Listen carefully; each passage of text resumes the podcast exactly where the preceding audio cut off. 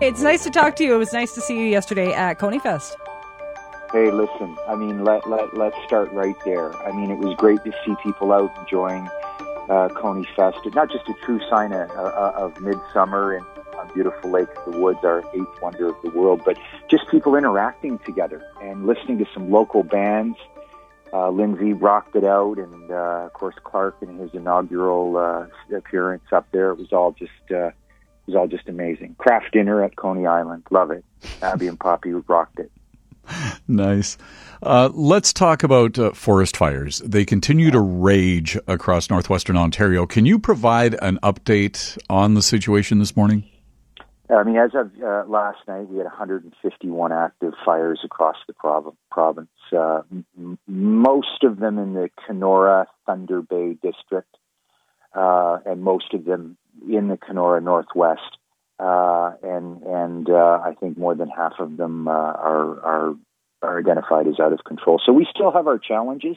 We haven't evacuated any more communities quite recently. In fact, Poplar Hill went back to their community uh, Pikangikum stand, is on standby, by, and I think we've got Red Lake in a pretty safe place uh, uh, for now, uh, well protected. But uh, as you started the top of the morning with, uh, you know, hot and sunny, we're not uh, we're not getting those rain breaks that northeastern Ontario is. They were getting soaked, and that makes a big difference. Mm-hmm. And uh, and this morning in southern Ontario.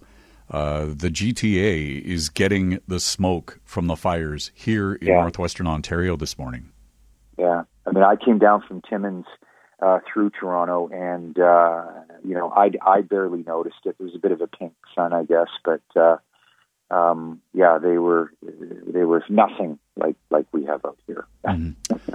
the Canada U.S. border will reopen for double vaccinated visitors, but Will we see Americans coming across this summer? The U.S. has their own rules, and they don't quite, quite line up with ours. And is it soon enough?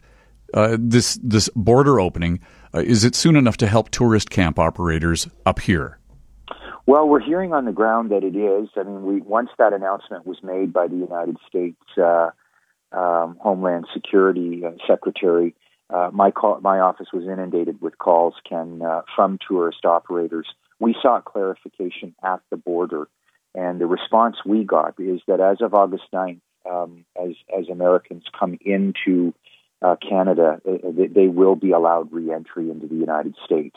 We asked them ten different ways just to see if there was any any loopholes. So we we feel like we got the right information for them, and that uh, uh, that they'll be able to cross. There is some you know an incongruous date there. I think it's the 9th and the twenty first. So there's a 10 or 11 day window, but as it stands, the information we have um, says that they can come across our borders, and by all indications, uh, some of them are making plans to do that. And should they cross before uh, that on or by land, they'll be permitted back into the United States. So a little bit of controversy when when dates don't line up, but uh, you know that's on that's on the federal governments to to sort that stuff out. I'm, I'm just a little disappointed that uh, there wasn't more certainty uh, uh, around that. Mm-hmm. Really good to see you at Coney Island Music Festival yesterday. Hope you enjoyed the day with your girls. Uh, you know, we had a great time, and it, it was it reminds you of those family fun days for uh, at Coney that have been going on for forever, and uh, we just enjoyed ourselves. Wouldn't be a Coney Fest without a lot of wind, Ken, but um, that kept things kind of cool. You know, absolutely. It was a beautiful day there we just got to get to work with them on some dock space there. That, that, that was the only feedback that, that I heard that uh, uh, was a little hampered things a little bit. Mm-hmm. Lots of fun. Absolutely. Thank you so much for your time this morning. Have a great week. Appreciate you guys. Thanks. Take care. Thank you. It's Kenora MPP Greg Rickford joining us today on the Q Morning Show.